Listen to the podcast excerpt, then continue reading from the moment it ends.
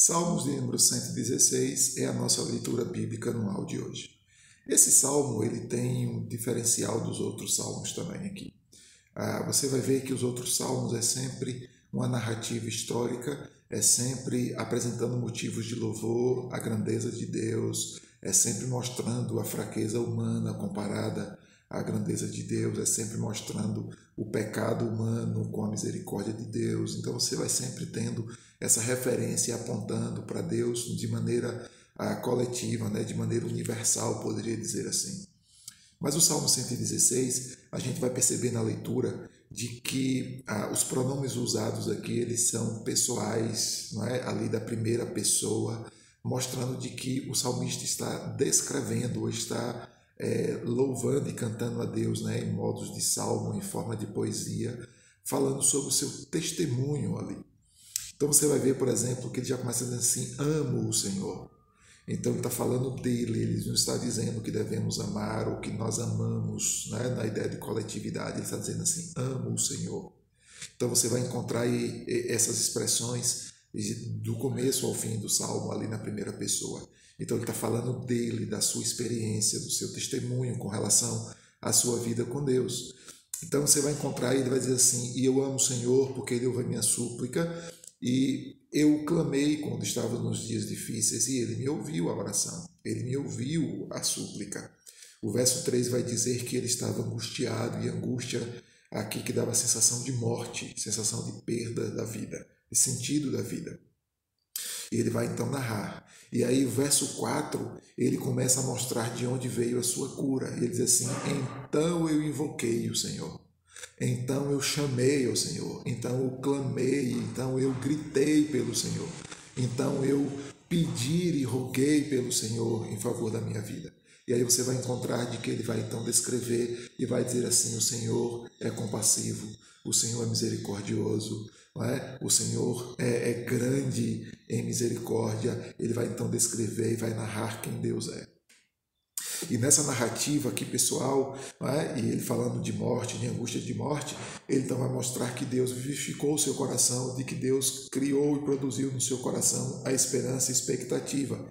E aí veja que interessante, o verso 10 ele diz assim: então eu criei.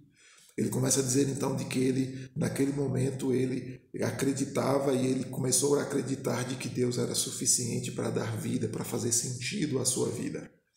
Mas aí tem um texto bem interessante que é muito utilizado aqui, né, o Salmo 116, verso 12, que diz assim: Que darei ao Senhor por todos os benefícios que tem feito para comigo? E aí o salmista responde de maneira clara de que ele vai adorar, de que ele vai cultuar e de que ele vai anunciar a todo mundo, a todo instante, a todas as circunstâncias, o quanto o Senhor de fato é bom e quem é Deus.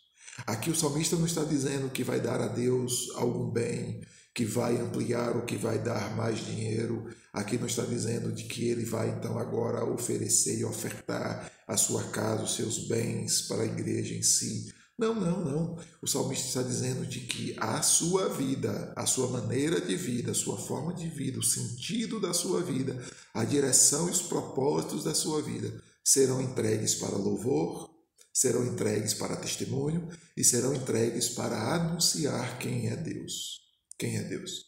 Então a gratidão do salmista a reconhecer que Deus é compassivo com ele, que Deus é misericordioso com ele, de que Deus o livrou ouvindo as suas orações, de que Deus atendeu a sua invocação, o seu grito de dor.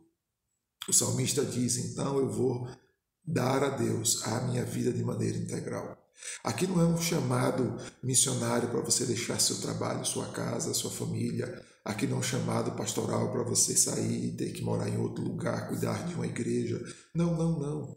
O salmista não tinha isso em mente. O salmista tinha em mente de que no seu dia a dia, na sua vida, no seu cotidiano, Deus seria o centro seria o centro da adoração, seria o centro da referência da sua vida, da bondade, da misericórdia, das dádivas que ele havia recebido, de todo o fruto do seu trabalho, da sua família, é? da sua alegria, fonte e geração da sua alegria seria Deus, e que todo mundo iria saber disso todos os dias, todos os instantes.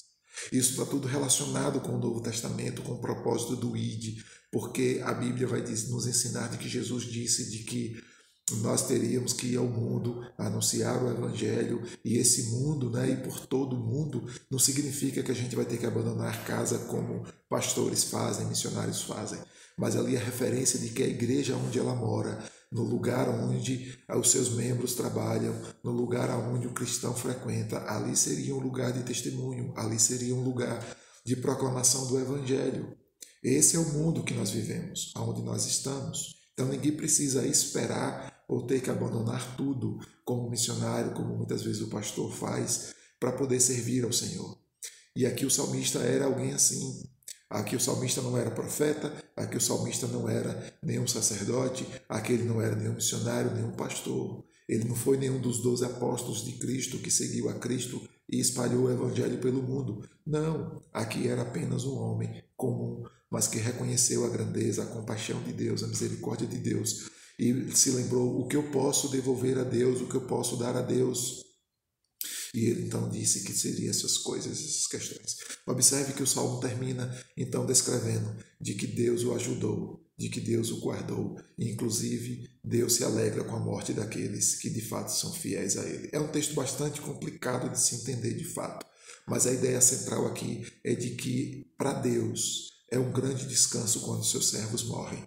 Um descanso, sim, desse mundo, dessa fadiga deste mundo. Para Deus é uma alegria ter a certeza, não é? ou ver com que os seus filhos estão agora na eternidade para sempre com Ele, depois de servi-lo aqui com honestidade, com honra, com fidelidade, proclamando o seu evangelho, proclamando a sua vida. O que parece aqui é que o salmista está deixando claro que na visão divina na visão divina, o socorro de Deus vem quando nós o invocamos. Deus é aquele que merece toda a gratidão pela nossa vida e nós fazemos isso dedicando a nossa vida a Ele, dedicando o nosso tempo a Ele. E quando nós morremos, Deus se agrada por seu servo que passou neste mundo e que o honrou, que o respeitou, que proclamou a sua grandeza a sua misericórdia e viveu isso para todos aqueles com quem ele convivia ali no seu ambiente. É um salmos que nos ensina muito e nós temos muito a aprender. Me segue que te ensino no caminho e até o próximo vídeo, querendo Deus.